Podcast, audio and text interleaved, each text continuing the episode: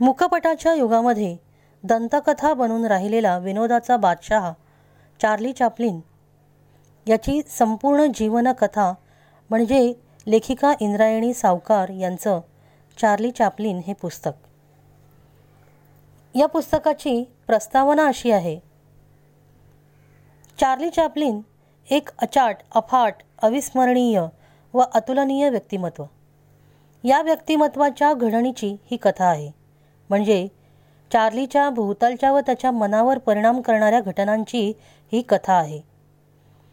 पण विचार करता असं वाटतं की हे व्यक्तिमत्व एखाद्या दैवी शक्तीनंच घडवलं असावं.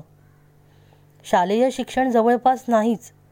सक्तीचं होतं म्हणून सहावीपर्यंत कसा बसा व अधूनमधून शाळेत गेलेला हा अशिक्षित अडाणीच म्हणायचा असा हा मुलगा पण ताकदीचा लेखक झाला. पन्नास देशातल्या पाचपेक्षा जास्त पिढ्यांना यानं हसवलं आणि रडवलंही. याची सर्जनशीलता तर अशी और की सगळ्या क्षेत्रात त्याच्या गुणांचा प्रभाव दिसला. उत्तम अभिनेता नर्तक संगीतकार आणि तितकाच हुशार व्यवस्थापक. दारिद्र्यात जन्मला आणि वाढला. अर्धपोटी राहून आणि झाडाखाली झोपून दिवस काढले. ही भीषण परिस्थिती लक्षात घेता उपासमारीनं मरून जायला हवा होता किंवा चोर लुटारू किंवा भिकारी व्हायला हवा होता हा मुलगा. पण तसं झालं नाही. त्या काळात विसाव्या शतकाच्या प्रारंभी निघालेल्या एका नवीन कलेवर आणि तंत्रज्ञानावर त्यानं प्रभुत्व मिळवलं आणि चित्रपट क्षेत्राचा तो बादशाह होऊन बसला.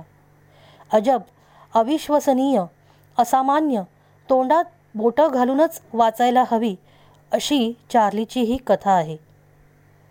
असा हा अचीवर अमाप यश मिळवणारा व अलौकिक कार्यसिद्धी साधणारा माणूस ना पूर्वी कधी झाला ना पुन्हा होईल.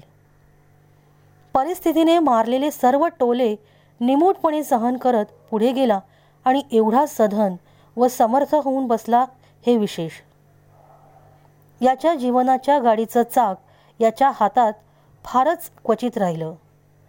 वारा येईल तशी पाठ फिरवत राहिला तो.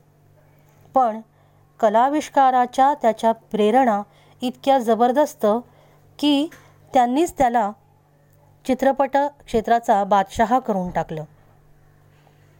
ज्या युगात चार्ली जन्माला आणि वाढला ते युग आता इतिहास जमा झालेलं आहे. पण त्यावेळचं ते नवीन युग होतं. चार्लीची घडण समजून घ्यायची असेल तर ते युगही समजून घ्यायला हवं म्हणून चार्लीच्या काळचा समाज व त्याच्याजवळ असलेल्या व्यक्ती त्यांची तपशीलवार माहिती इथं मी दिली आहे असं या प्रस्तावनेत लेखिका म्हणतात. लेखिका म्हणतात चार्लीचे बोलपट मी लहानपणी पाहिले आहेत. पुण्यात डेक्कन टॉकीजमध्ये लागत हे बोलपट आणि पाच आणि तिकीट असं त्या शोचं तिकीट असायचं. संवाद कळत नसायचे पण अभिनय कळत असायचा व त्यावरून चित्रपटाची समग्र कथाही समजायची. या आठवणींचा प्रस्तुत चरित्रकथा लिहिताना उपयोग झाला असं लेखिका म्हणतात. अठ्ठ्याऐंशी वर्षाचं आयुष्य चारल्या लाभलं पण अखेरच्या क्षणापर्यंत गोता खात राहिला झुंजत राहिला व प्रेमळ आणि हसराही राहिला. हाच चार्लीच्या जीवनकथेचा अंतिम परिणाम आहे. संदेश आहे एक प्रकारे तो असा आहे की आभाळा एवढी संकट कोसळली तरी पुढे जात राहा.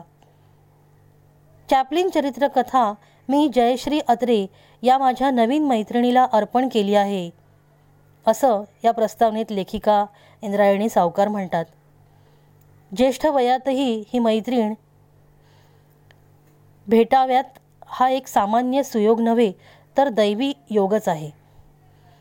नवीन ओळखींचीच संख्या कमी होत असते. मग मैत्रिणी कुठल्या? मग आमच्या कॉम्प्लेक्समध्ये राहायला आली. योगायोगाने भेट झाली व चांगलीच गट्टी जमली. या वयात गप्पा नेहमीसारख्याच जीवनाच्या विविधतेवर बोलायचे आणि मनुष्य स्व स्वभावातले बारकावे टिपायचे. हे दोन्ही माझे अत्यंत आवडीचे विषय आहेत. व यात जयश्रीने मला उत्तम साथ दिली आहे.